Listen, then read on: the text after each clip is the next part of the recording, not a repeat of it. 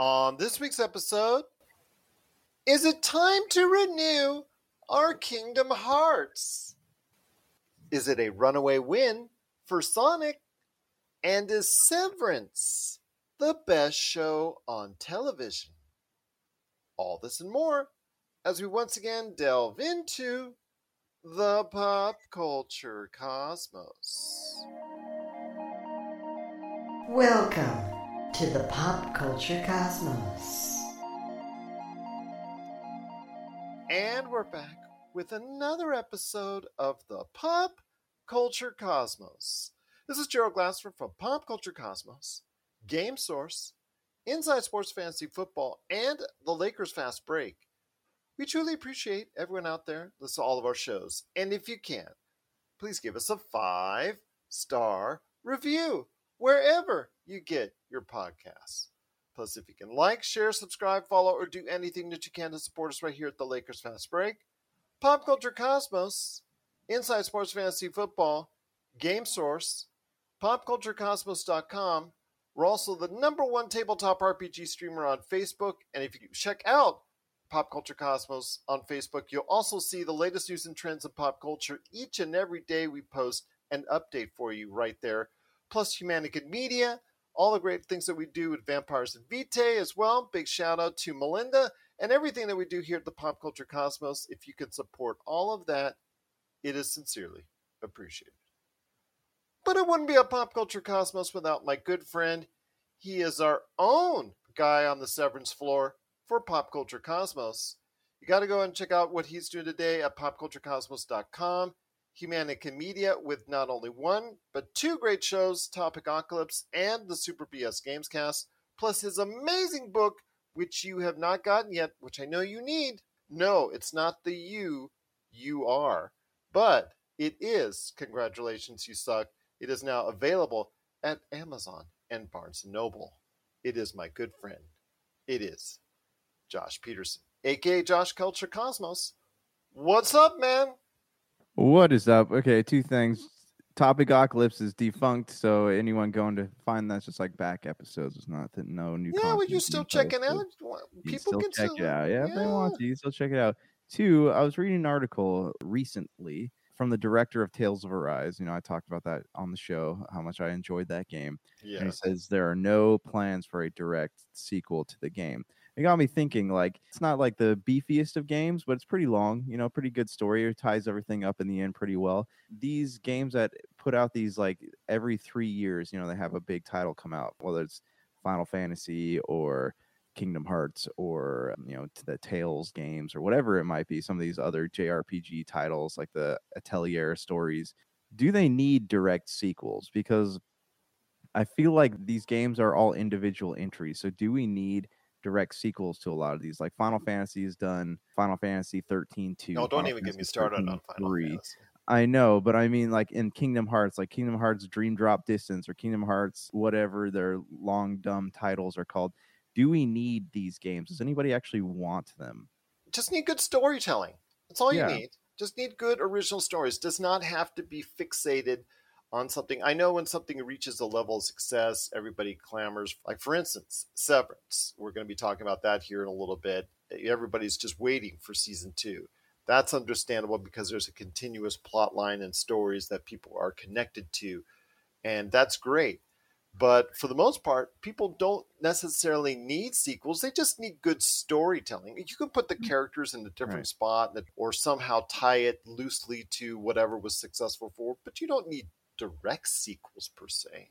No, and I agree with you. Now that- that's what got me thinking. Like I did not like Final Fantasy 13 2 or 13 3. I'd never played any of the Kingdom Hearts spin-offs just because they sound, you know, the the main line games are exhausting in themselves. Well, it's the old adage that we've said here on the show before. You cannot tell me a complete and coherent storyline for either Final Fantasy or also as well the Fast and Furious, which we'll be talking about on today's show. Right. Yeah. Anyways, all this to say that the uh, Tales of Arise director said that just wait for the next game to, in the series to come out, and I respect that. You know, we don't Yeah. need any more sequels to games that don't need them. Sounds good to me, my friend. Sounds good to me. Original stories is what I'm after. And that's what we'll talk about on today's show with Severance. I'll go ahead and mention my thoughts on the season, as it were. Season one has ended, concluded in dramatic and awesome fashion. So I'll go ahead and share my thoughts on that here in a bit. We'll also, as well, talk about a lot of great things, including update you on the box office, the troubles and perilous future for Ezra Miller We'll also be talking about Tokyo Vice, my first three episodes with that, Halo, episode three as well, Moon Knight, episode two. Also, as well, be talking about some video games. Lego Star Wars, the Skywalker Saga. Is it about two years too late for that game? We'll talk about that. Kingdom Hearts, Tomb Raider. They both had new announcements on that front. We'll also talk about Unreal Engine 5 and maybe even a little bit of Sherlock Holmes and Fast 10 on the back end of the show, plus Todd Showalter from The Right Mind. He's on the back end of the show talking with me about pop culture, some of the things that I've gotten him into. I got him into Severance. He checked out the first couple episodes. Plus, we'll be talking about the influence of social media on pop culture on the back end of the show as well. But first, my friend, it is the box office and Sonic speeding on by it actually garnered well above expectations with $71 million earning here at the U.S. domestic box office. And really it's going to score well on a worldwide basis as well. It is something that I think a lot of people were hoping would do well. The perilous future for that series because Jim Carrey has announced that he is leaning towards retirement in this new wave of actors that are thinking about retirement. Marky Mark, as Mark Wahlberg, has also contemplated that in public statements recently. But your thoughts on Sonic winning the big prize this weekend?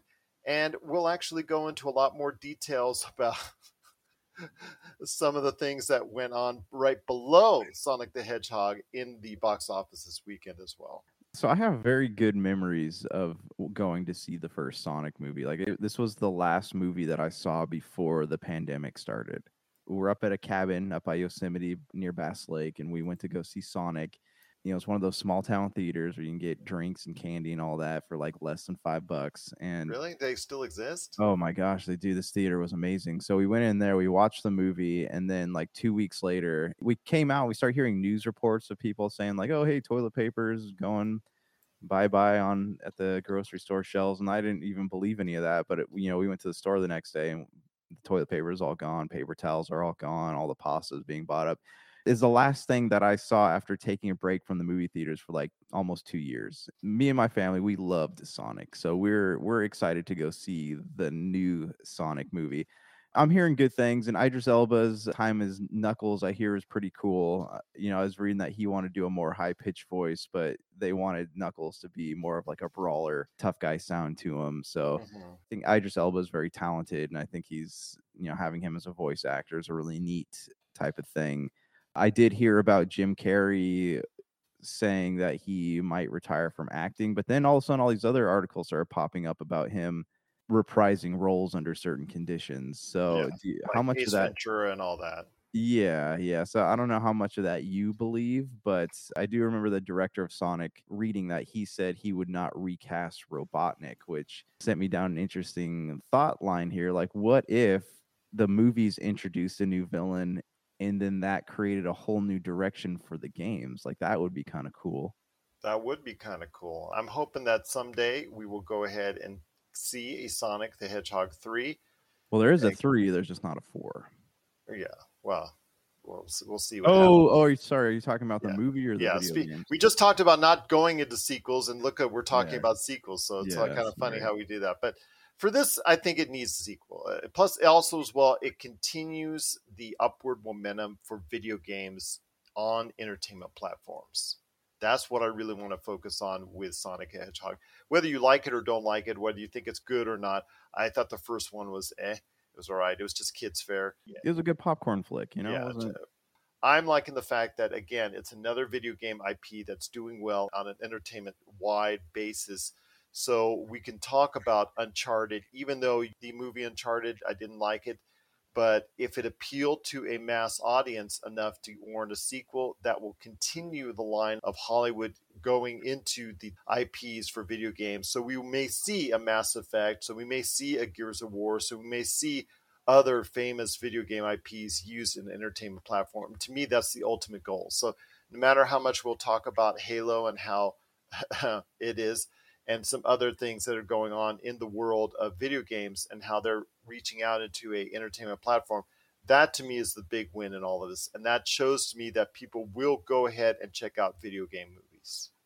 Sonic the hedgehog 2 is a winner and of course the video game industry every time there's now a success like we saw with halo a couple weeks ago with the largest opening for a series for paramount plus it means there are more opportunities available for video games. But on the backside of the box office, I do want to mention that I'm so happy that Everything Everywhere All at Once, one of the best movies of the year, around $6 million for its limited opening in theaters. But Ambulance was also the other wide release this weekend at the theaters, and it tanked. It uh, it bombed. You know, I'm hearing though that people actually kind of liked them. Like well, it got an A minus cinema score, yeah. so whoever's going to see it, they're actually liking it. Right. But yeah, eight point seven million dollars here at the domestic box office for something that was in wide release in over 2,000, 3,000 theaters. That's got to be a major disappointment and a sign people are tired of Michael Bay's theatrics, his his whole directing shtick, and the fact that you tried to go ahead and center this movie around an ambulance I think that whole premise kind of spoke for itself. You know, I was thinking about this over the last week after seeing those articles eventually pop up. Is Michael Bay is a filmmaker of the '90s. Like he never broke out of that mold. Like the '90s, early 2000s. Like he never pulled himself Agreed. out of that mold. Like he's a spectacle filmmaker. He while he makes spectacles well, his movies are always lacking in compelling stories. And I think that's a big issue because the film goer is different in 2022 as opposed to what they were 10 20 years ago. Back then everyone wanted to just see like explosions lens flares really cool things. This is why i'm watching this. I want to really push my surround sound system to the brink you know? But now people are sitting there wanting something that compels them something that makes them think. And yeah. i know we just got done talking about popcorn flicks and there's a time and a place for those but I don't think that Michael Bay's films are necessarily popcorn flicks either. They're just very harsh, I guess, is like the word I'm thinking of here. Like it's a lot of noise and just a lot of intense visuals. Well, it's actually a quick demise for Michael Bay because a lot of his movies in the past decade have fallen on hard times. I think he needs to go the way that we're seeing now with Michael Mann, who's executive producing and actually directed the first episode of Tokyo Vice maybe he needs to go into the world of streaming with a series maybe he can latch onto that might reignite his career and reignite his name in the industry. I think that's a better way to go for him than just going ahead and saying, okay, we're going to give you a $100 million. Go ahead and make a two hour movie that won't do anything at the box office. Right. It seems like what he makes is very forgettable, though, if you watch something, like you don't forget how much you didn't like it. Well, I'll tell you what, my friend, there's still a lot of great things out there because Sonic the Hedgehog 2 seems to be a big hit with people, so that's a great sign for the video game industry indeed. But your thoughts out there on the box office? Did you go get a chance to see Sonic? What are your thoughts on Sonic the Hedgehog 2 or Everything Everywhere All at Once, which is also doing well in limited release, or even Ambulance, which again people are liking that go see it, but not a lot of people are seeing it. But let us know your thoughts on this weekend at the box office. Pop Culture Cosmos at yahoo.com. Hey, this is Chad from Ghost Toasters, and you're listening to Pop Culture Cosmos Podcast.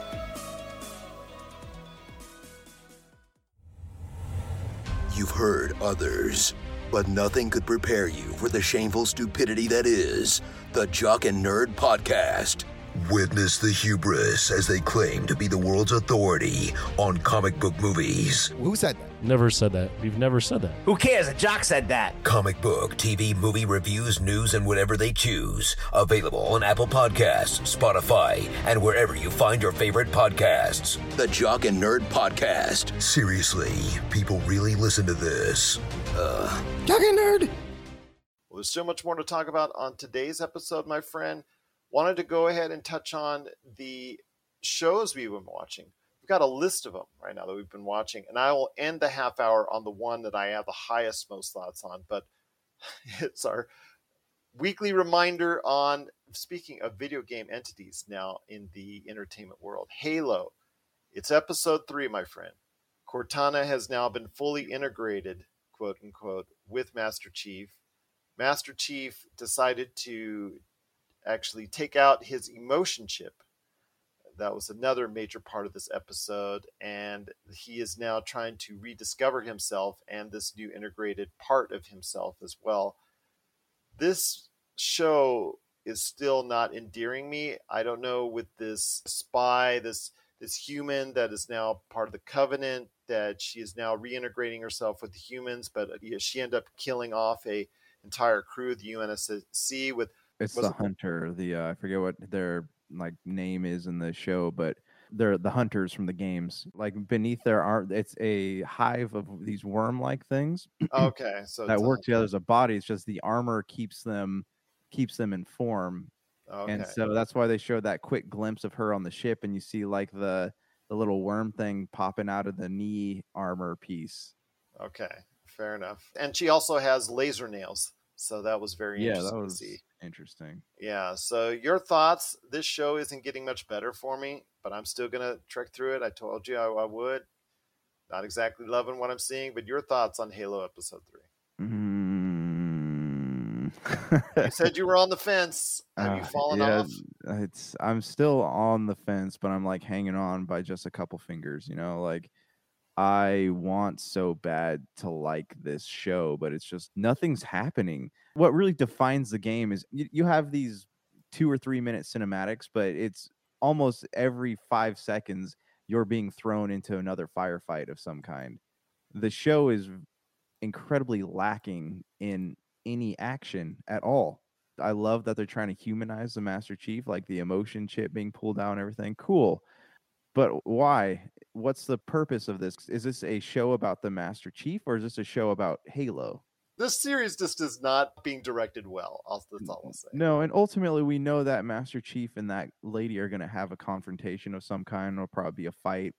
Yeah. but you get a lot of Master Chief's feelings and stuff, I guess, in the games, but they don't really humanize Master Chief very well. They they started to recently in the show. They're humanizing Master Chief, which is cool, but it, it's not Halo. You're not getting the richer mythology in the entire Halo universe. You're just kind of like going from place to place. And that other character, Kwan, I'm not really attached to her at all. Like I don't know why they keep showing her.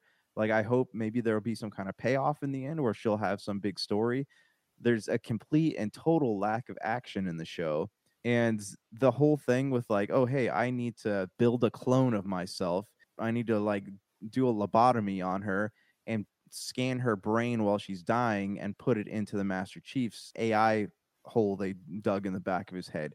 That doesn't make any sense to me because you know in the game she just did she like a scanned It's her just a chip. it's a chip. She scanned her brain, put it onto a chip, and gave it to Master Chief. Like she, it was the AI. It wasn't meant to like keep him from doing things. And I just felt that that whole thing was unnecessary. Sitting there going, "Are they going to stick that needle in her eye?" Like that just felt incredibly unnecessary. this is going to appeal like uncharted this is going to appeal to an audience that is not familiar with the video games a lot more than the people who love the video games simple Yeah. as simple as that you've got this the insurrectionist the level of insurrection because now there's different levels of insurrectionists as far Mhm. as the different types uh, that are in the show that are for or against the UNSC then you have the covenant and then you have the UNSC side of things and you mash them all together You've not told a great story in any one of these aspects. So there's nothing compelling for people to follow in any one of these aspects. So that's why it's continuing for me as a sludge to go through. So yeah, it's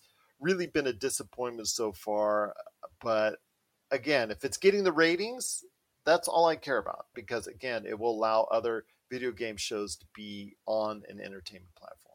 Yeah, that's true. But I mean, I looked at IGN's rating after the show. Uh, came yeah, out. I, I don't get it. I don't it's know. a seven. Everything that's Eh, Or an every eight. episode. Yeah. ev- well, yeah. Last week's got an eight. The first episode was seven. This episode was a seven. Like I, I it almost feels like they're being told to give this rating because if I'm sitting there thinking like, man, this is actually not that great. You know, how is it still getting a seven from all these publications? Yeah, you know, it makes you wonder if they're getting some some pay for it. But and honestly, I think that having a harsh review on an episode, like saying, "Oh, this episode gets like a four or five, would really make the producers sit back and go, like, "Oh, maybe we need to change something," you know? Well, again, it's our thoughts on Halo episode three, just not going in the direction we want to go in. But if you have thoughts, let us know. Also, want to mention Moon Knight episode two. I know Melinda and I talked about it, but where is it going for you on Moon Knight episode two? I don't know. I really like it. It's interesting. It's really pulling me in. Me and my wife sit there and we watch it. But so far, like I'm, I'm enjoying it. It has its, it's funny. You know, it's got its comedy, but it's also got its seriousness. And I love that comparison of the two, Steven and Mark. And Steven's this guy doesn't really know what he's doing, and he's, you know, he fell off the building, going suit suit, and he has a different Moon Knight costume than Mark does.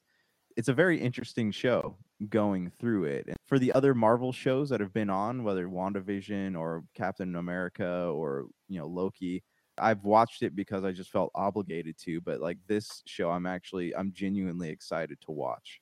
It's a pretty good show for me as well. Again, it's not as far as there as Hawkeye for me because Hawkeye I think Yeah. was the best Marvel show out there, but this is pretty good. The dynamic between Mark Spector and Steven Grant, I agree with you on that. Is it's still very interesting, and now Mark Spector seems to have control right now of the body of the avatar for Khonshu, as it were, as we're heading into episode three, halfway through already on Moon Knight. So that's something people need to keep in mind as we go ahead in through the series. But yeah, things are looking good so far. And again, I'm I'm finding it interesting. My daughters are finding it interesting as well. So I'm really looking forward to seeing more of Moon Knight.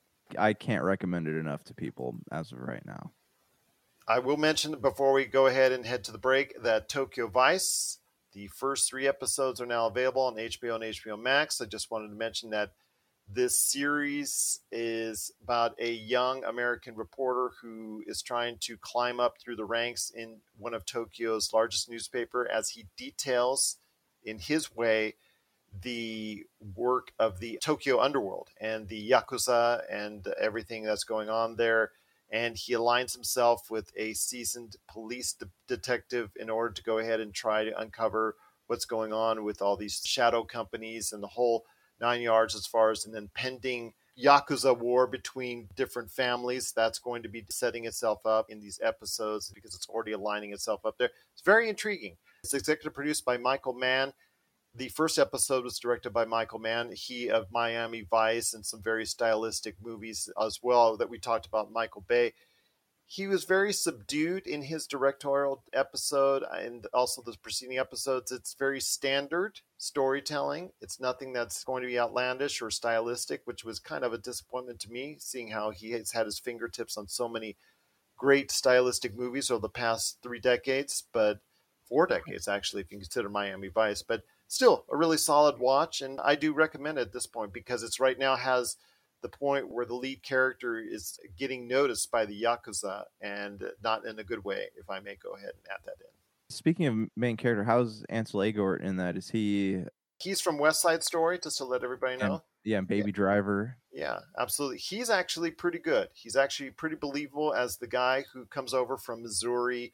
He's been studying for years to try and break into the Tokyo newspaper business. He shows he can write and also speak fluent Japanese. It's very intriguing. He often conversates in Japanese and really is a good part of this equation as far as the series is concerned. Yeah, really strong show. Does not do anything to go ahead and take any chances but still, it's really solid storytelling. It's based in the first part of the century, 1999 to 2001. That's when this takes place, over a two year period of time, and is a rough start in the industry, the Tokyo newspaper business.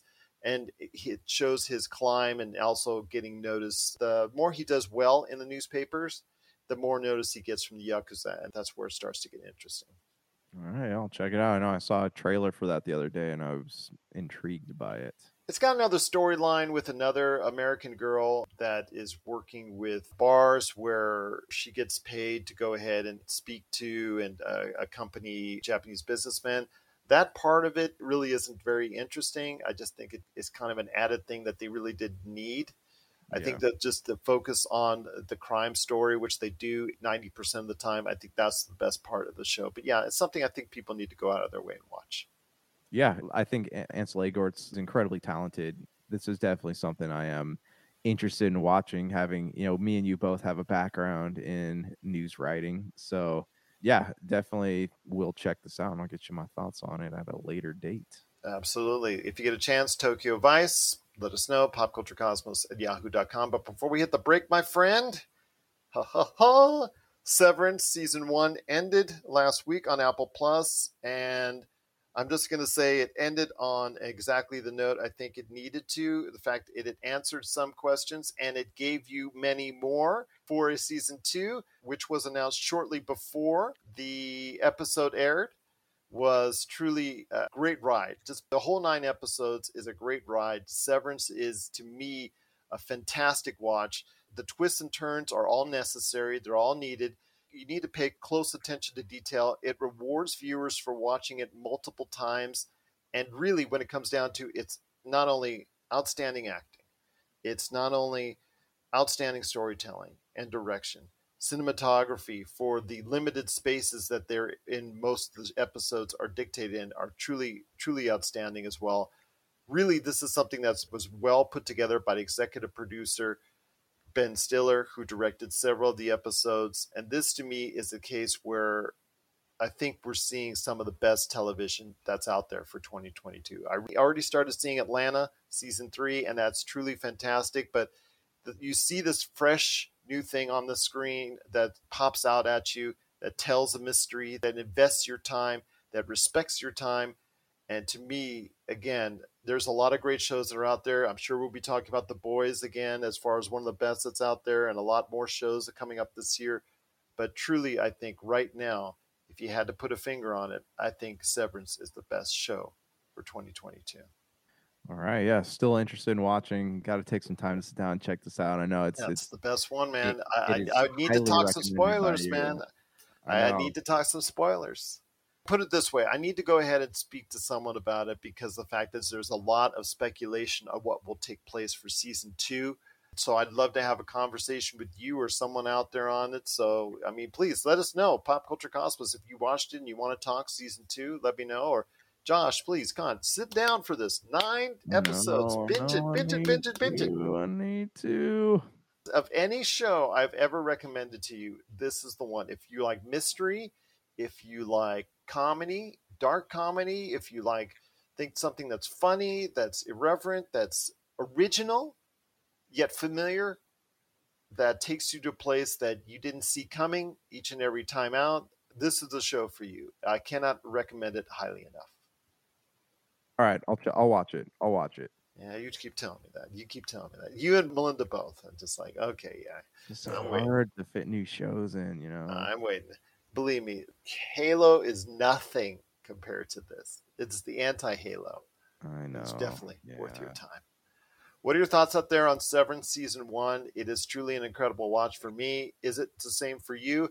I've been on the forums, I've been on the Facebook pages and the Facebook groups, and they've had a tremendous response for this. So please, we want to hear your thoughts on Severance on Apple Plus. Season one is concluded. Did it do everything that you needed to do for a television show? It Did for me. But let me know. Popculturecosmos at yahoo.com.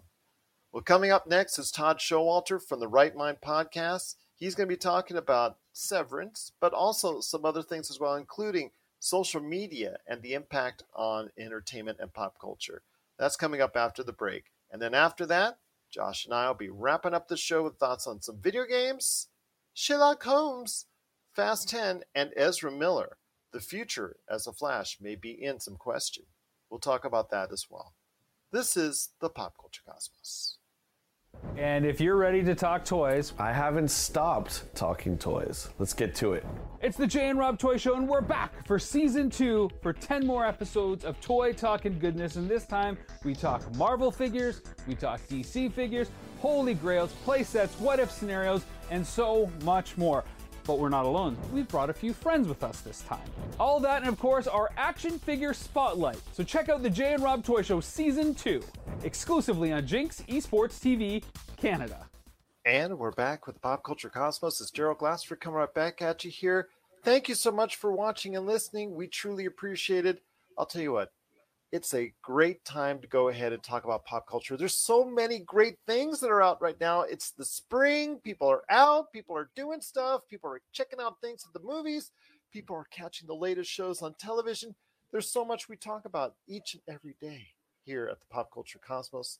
And here today to talk about pop culture that he wants you to know about, you got to go ahead and check him out on YouTube right now. That's right, YouTube, because he's got the right mind. That's right, the right mind podcast available right now on YouTube. It is Todd Showalter. Todd, great to have you here. Thank you so much for stopping by. And first off, thank you so much again for allowing me the honor of being part of your program as well. Oh no, thank you. It was a great show, and that's all thanks to you. I really enjoyed it. I really enjoyed it. Uh, you don't get me started on pop culture. I'll just start blah blah blah blah blah blah. blah. There's a lot of it. There's a lot of it. A lot of stuff to cover. Oh, absolutely. I finished editing my show for the Friday dump off to all the stations and, of course, putting it out wherever podcasts are out there. And I appreciate everyone for listening for that. It was funny. I, I finished it around three o'clock in the morning and I'm like, oh, I got to go ahead and check out the last episode of Severance for season one on Apple Plus. And I said, I got to get, I've told you about it on your show. I gotta I'm like, tell "Okay." you, you know what? I followed your uh, suggestion, and I I just finished episode two. I really? Yeah, I just started it, and um, I got to tell you, I haven't seen anything quite like that. It took me a while to kind of, you know, fathom what was going on. I'm not used to cerebral television in more ways than one. Won't go into the whole thing of what it's all about, but it's a, it's a really, it's an interesting premise, and it really it kind of sucks you in after a while, doesn't it? It does, and that's why people are really invested into it, and they really liked what happened in the season finale. And I won't get into any spoilers because you're just starting out your Mhm. adventure and your binge per se. It's like if The Office went bad and Yeah. dark, and it really is something that is capturing a lot of people's attention. It, you know what it reminds me of? It reminds me of that weekly, mysterious, everybody getting around the water cooler and talking about what happened with Lost each and every week, way back when. Right, right. Well, I you know I don't know about you, but I spent about a little bit under a week in corporate America before I escaped, and it brought back really bad memories of the whole corporate culture that I'm glad to have never ventured back into. So, yeah, it, it does paint a dark portrait of it. Yes, I'm so thankful that you are watching Severance, and it is truly a fantastic part of Apple Plus. And, there's got to be some more stuff that you're watching. You say you don't watch much as far as on the television that's out there, but what are some of the things that you're hearing? I know you've had some some great guests recently. Mike Mhm. Faber of the ESO Network, he's been stopping by on your program. There's some great shows Mhm. that you have as part of your program, but what are some of the things that you're thinking about checking out or that you have checked out that really people should know about? Well, you know, it's funny because a lot of the, the the guests that I've had on my show, I think I mentioned this to you before, is you know you may know them for the roles they've played, but even on the on the front of of authors and things like that, uh, what I try to do is kind of go into maybe some of the things that you haven't thought about. It maybe there's some things that you just didn't really know them for, so to speak. And so I try to bring that to the forefront and kind of show that, you know, yeah, they, they've got the same type of issues as all of us. And they also uh, maybe bring some things to the table that we never would have expected from these people. What are some of the things that you maybe you you know Well, you know, out I that you didn't expect? Well, a lot of it is, you know, some of the um, just uh, interest that some of these people have. I mean, I'm one, one person I had on, he was a, uh, a regular on Seinfeld and Friends and things like that. Uh, Larry Hankin, I don't know if you're familiar with him. And it turns out, you know, he's a uh, like an industrial designer. He studied, he went to an East Coast school, and you know, he has all the. He was going to go to work for General Motors and do all this stuff, and, and so just things like that. That you know, I like finding things out about people that you know you don't typically uh, expect from them. So, you know, that and, you know, I think, you know, just the subject matter of our show, you know, what I try to do is look at the common sense aspect of things. Right now, we live in a time where, you know, there's so many narratives, especially through television, that kind of sway us to think one way or the other. And whether you're a celebrity or whether you're just somebody on the street or whether you're dealing with some issues, how do you look at these different things that we're dealing with in today's culture? And what is your perspective and what common sense aspect do you bring to it? So I don't know. We, we try to cut through all that canned narrative, as I said, and just cut to the chase and see what people really think. You and I both, when we discussed on your show, talked about the influence of social media and how much mm. it's impacted every part of our lives. And obviously, you know, in the real world, it does affect us with certain things that are done on each of the social media platforms. But when it comes to entertainment mm. and the fact that if something is trending in the right direction or something is trending worldwide, it can influence a lot of people. It can influence yourself, myself. It can influence millions of people just mm-hmm. by the way if it's trending in the right direction it's almost like a wind flowing in one direction if it's flowing right for a series or a tv show or a movie or whatnot that can mean the ultimate decision whether or not that becomes successful or not Oh yeah, and you got to look at also who are the people that are starting those trends. Like for example, when when you suggested that I check out Severance, yeah, I mean you know your stuff, and I think well this is worth doing. If it had been some Instagram model that had suggested it, I don't know if I would have done it. So I mean, I think even though we have all of this stuff in social media designed I don't know if by with regardless, I mean to, to sway us one way or another. Again, if you bring the common sense aspect to it, who are the people that are actually suggesting these things? Yeah, I think that plays a big factor. Unfortunately, I think there are a lot of people out there that are following the trends set by people that really uh, don't have any place setting trends. And that's something again that you'll see commonplace in our society in social media just people with millions of followers and viewers out there that you go why do they have millions of right. people that follow them on a daily basis and and are influenced and they make millions of dollars off of that it just it seems sometimes head scratching to say the least but again, that's our society as a whole. And the things that these entertainment companies, these, these networks, these streaming outlets, these film companies do to go ahead and try and capitalize off that, it can mean a lot as far as your ultimate success factor is concerned. Oh no, and I totally agree. And you know, I give all the credit in the world to somebody that can make millions of dollars just spouting their opinion, whether you have any credibility or not. I mean, if they're going to pay the money, go ahead. I just don't understand a lot of people that follow it. I mean, for example, TikTok. Mm, I'm not trying to sound like an old man or anything, but I just don't get it. I mean, you have people out there doing ridiculous things, and you have people following them like crazy, and you know that's neat that's fine but i, you know i'm not going to base where i'm going to go for dinner based on somebody doing a tiktok prank and it just seems like they're following the wrong leads i mean they're they're following whoever's popular regardless of whether they're even worth following and to me that's a little scary. Personally i would like to be following my trends if i ever did from people that are actually credible and knew what the heck they were talking about. That doesn't seem to be the case. Before we mm. head it out is there something you always go to as a go-to type thing for your mm-hmm. entertainment? Mm-hmm. I mean, you said your entertainment buffet is in a certain scope. What do you look for in entertainment? Maybe some things from the past that really make your enjoyment that much better? I like television as much as the next guy. It's just it's some of the newer television that I have a problem with. A lot of the stuff I just I, I, can't get into it. So one of the things that I've been doing recently, and my wife both and I, I mean, especially since all this pandemic stuff started, is we've been going back and looking at shows that have been out there for quite some time that people have already known and watched. But one of the things that we're doing now, I just got into Homeland. Okay. I mean, and I am addicted to that show. And everybody's been through it. That's old news. And now I think we're on season six or something like that. But uh, I mean, the acting and the stories and the writing and everything, it's just so top notch. Those types of programs really, you know, I mean, I just, I eat them up. I mean, I love them. I mean, they get me involved and I can't wait until the next one it's not so much that television as a whole. I mean, there's some great content out there. You know, another one was with Gabriel Byrne in therapy. Uh, that, that I came across. It is phenomenal, and I th- and I came by across it just by mistake.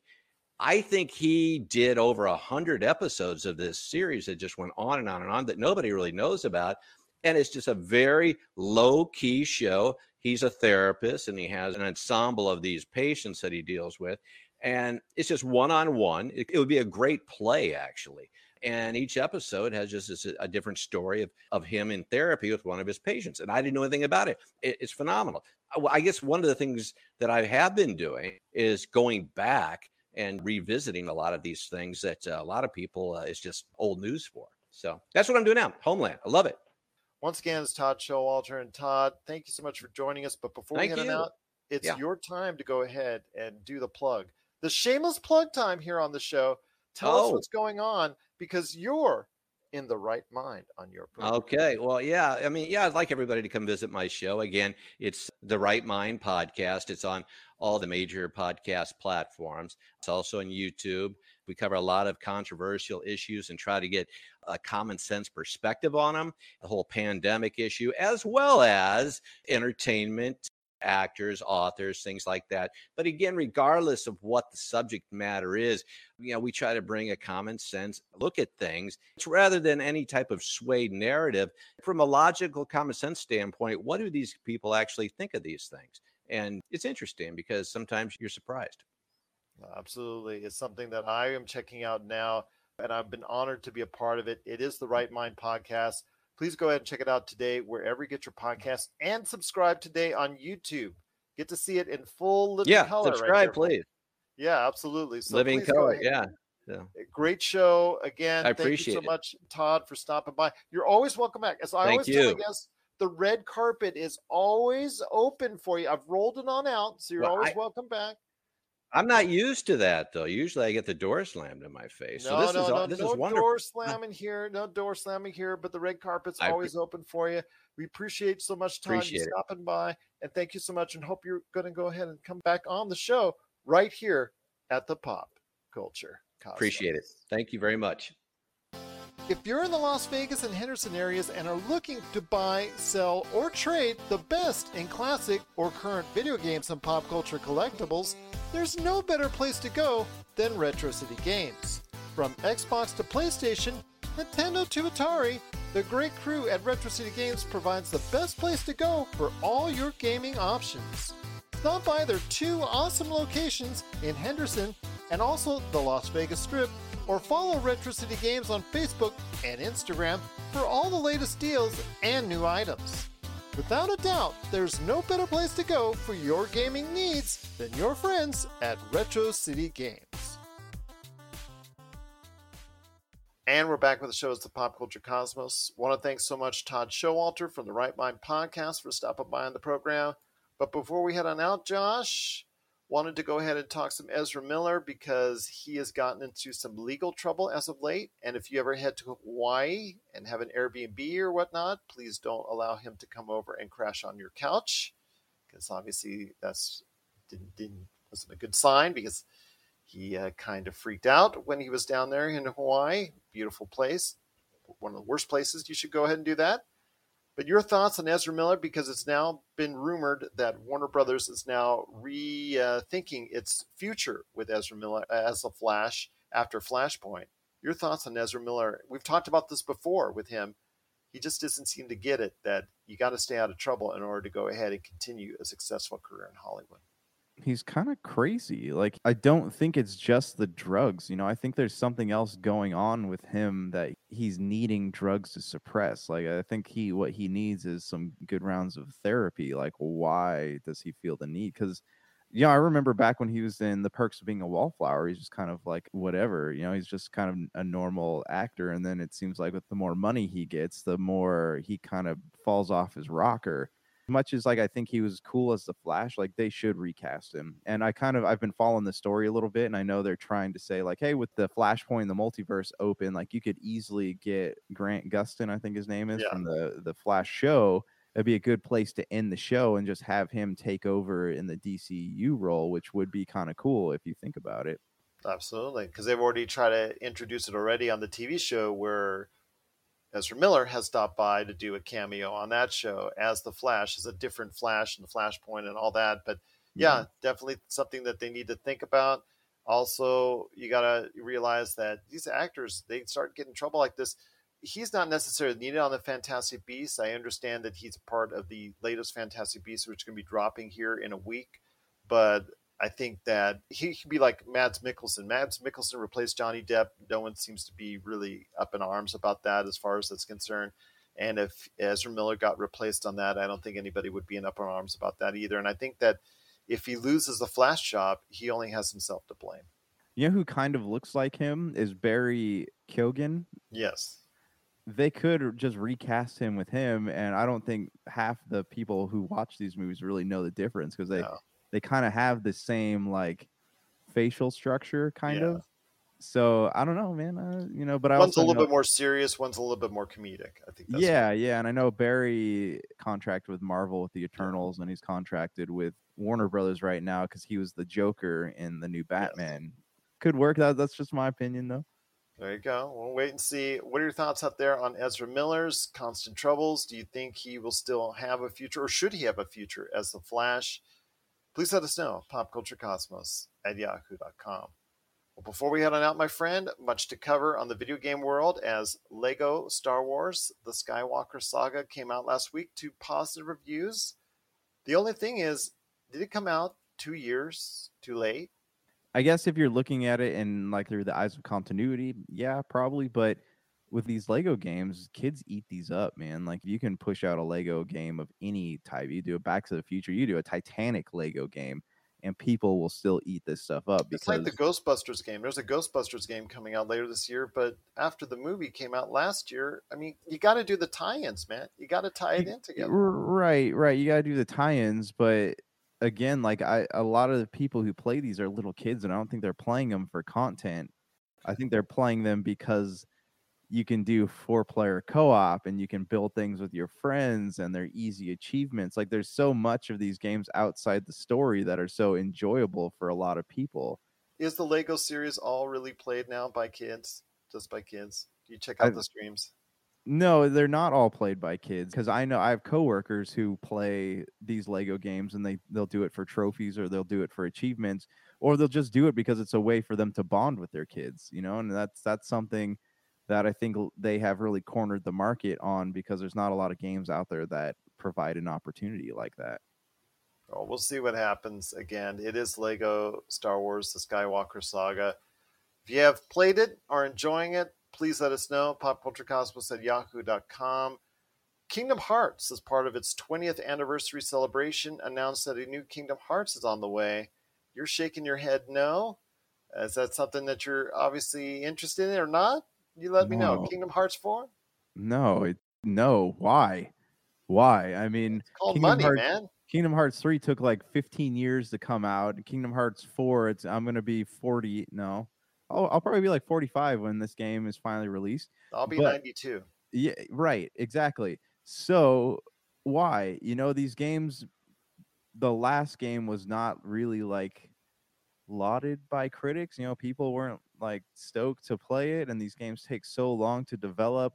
The storylines are so convoluted like my your heart's heart is my heart heart heart heart like it's just like it doesn't make any sense tetsuya nomura like he's not somebody who should be put in charge of a project like kingdom hearts because he has made it so inaccessible for so many people you know and if they're trying to do like final fantasy we're like hey you can jump in on whatever entry you want to the story in kingdom hearts is so hard to follow that you would be completely lost despite all the disney characters Oh no, they'll also come out with Kingdom Hearts three and a third, Kingdom Hearts three and seven eighths. you Oh, know, yeah, you yeah. know, five nineteenths. You know, they they have all these uh, offshoots, which again, like Final Fantasy, instead of bringing out a new thing in the series, they'll always just go ahead and branch off and to do something a little bit extra that's still familiar yet still follows the same true line. Yeah. Right. And speaking of Final Fantasy, because Nomura was in charge of that series too. Remember back when Final Fantasy Versus 13, Final Fantasy 13, Ag- Agito or Agito or whatever it's called,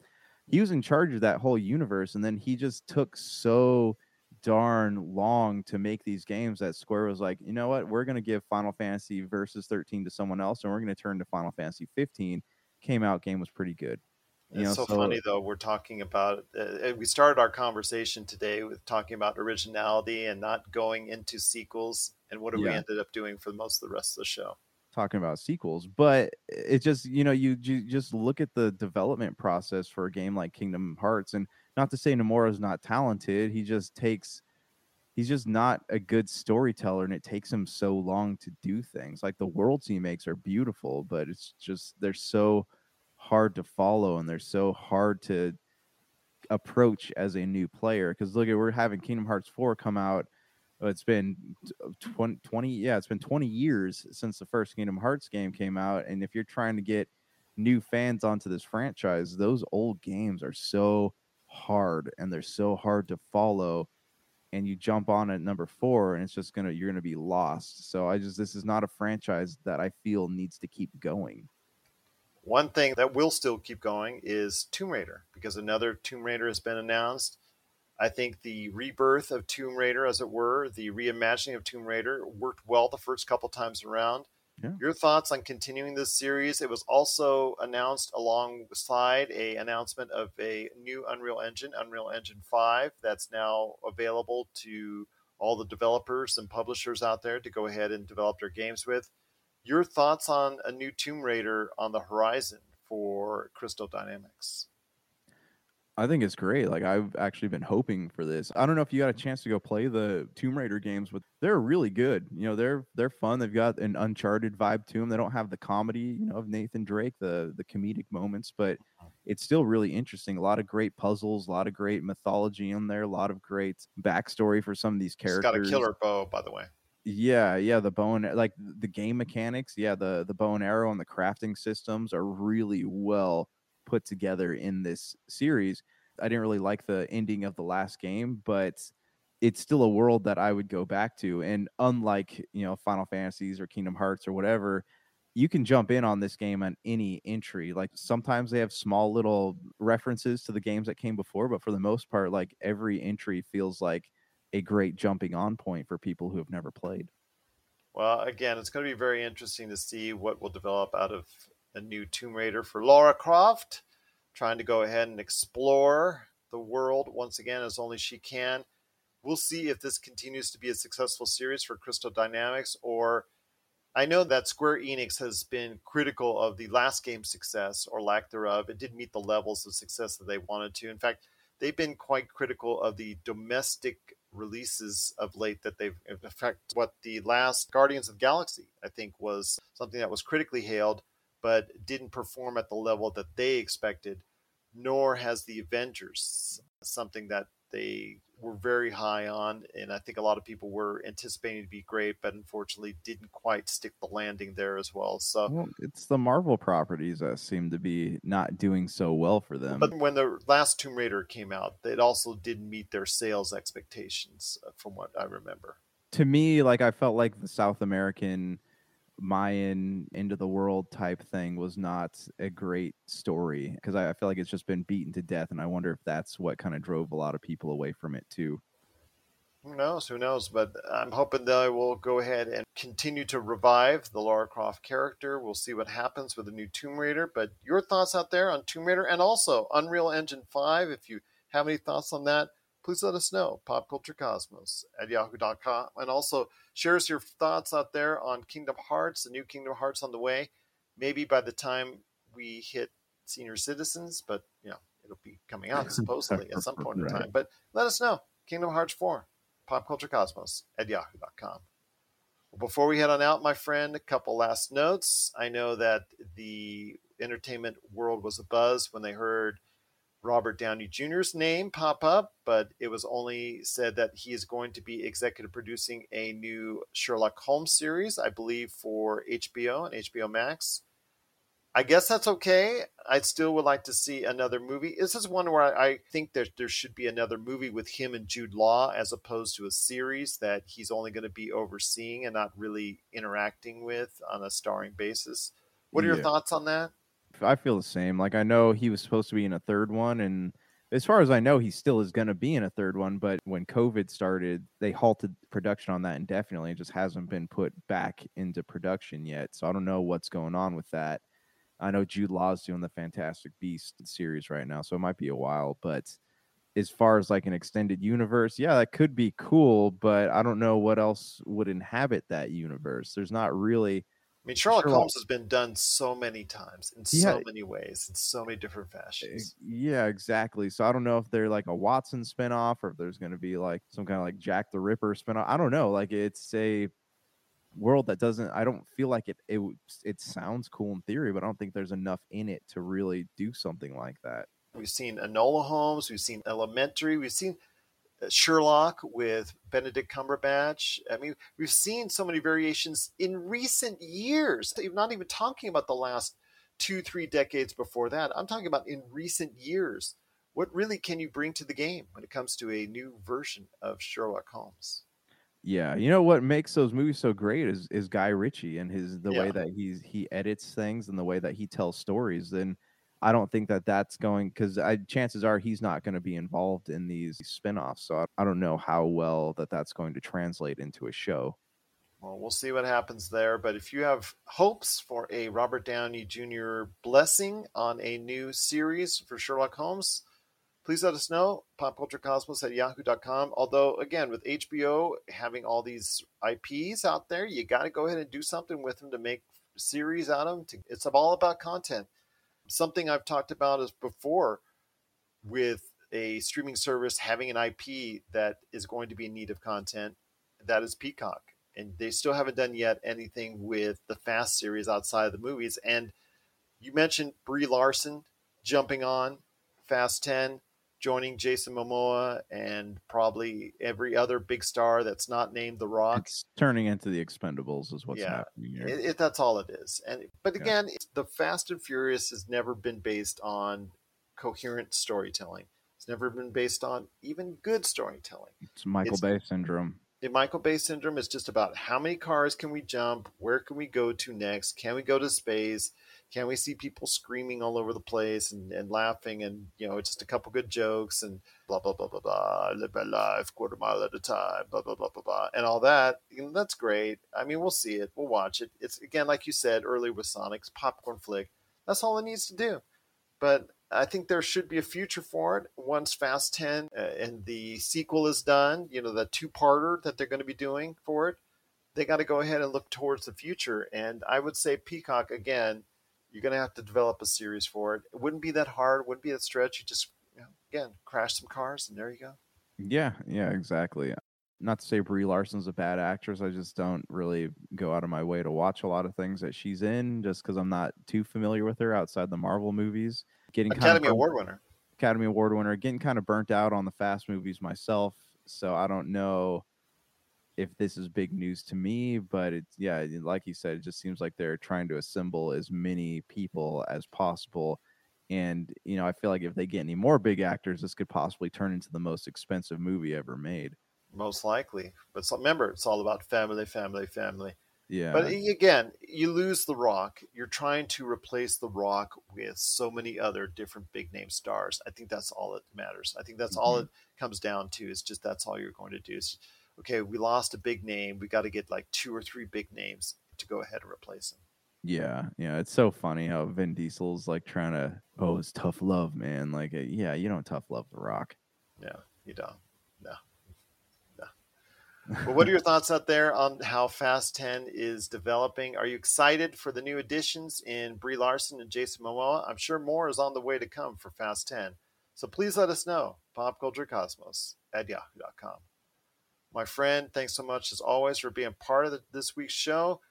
Coming up later this week on the Friday show, you know we're going to be talking about more great things in pop culture as Melinda Barkhouse Ross and I steps into the PCC multiverse. But any last thoughts before we head on out? No, not that I can think of. You know, I've I've been getting a little more excited for Jurassic World Dominion. You know, seeing some new things on there, and I'm sure we'll have more to talk about once. But you mentioned movie- something about the Joker. Colin Trevorrow had said that the big, you know how they had like Spinosaurus in Jurassic Park three and the uh-huh. Indo whatever his the Indoraptor in the last movie, like the big like villain dinosaur in this, he's like uh-huh. equating to the Joker, like the end all be all, you know, just wanting to watch the world burn type of character. So it'll be interesting to see like what he means by that because obviously dinosaurs aren't sentient enough to well they're sentient but they're not like intelligent enough to be like i'm going to organize crime so i just am interested to see what he means by that Are you sure? We could have another situation where it's you saying, clever girl. yeah right right So for Josh Peterson, this is Gerald Glassford. It's another beautiful day in paradise right here in the pop culture cosmos. We thank you for listening. And here's hoping you have yourself a great